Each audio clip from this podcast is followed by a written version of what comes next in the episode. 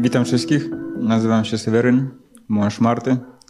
Ja też pochodzę z rodziny katolickiej, ale do kościoła chodziło się właśnie tylko na święta albo na jakieś y, uroczystości. Mam pięciu rodzeństwa, więc uroczystości było dużo. I mm, wierzyłem, że jest Bóg, ale nie czułem tego w kościele i, i też nie rozumiałem o co chodzi z Biblią. Nie mogłem, myślałem, że Biblia jest przyłączona jakby na stałe do kościoła katolickiego. Jak moja żona powiedziała, zacząłem oglądać e, Iść pod prąd telewizję, zacząłem poznawać Biblię, ale dalej to nie miałem takiej pewności. I dopiero taka, taka e, debata, nie debata, a wykład e, Terego Montersona uświadomił mi, że Biblia jest e, faktem, no i uwierzyłem. I w marcu 2018 roku e, zaprosiłem Jezusa do mojego serca i się okazało, że w, w tym samym miesiącu zrobiła to moja żona. Tak, to był bardzo najszczęśliwszy dzień w moim życiu.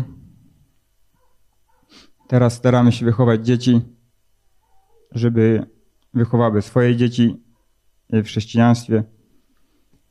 Bardzo cieszę się, że tu jestem, że mogę Was wszystkich poznać i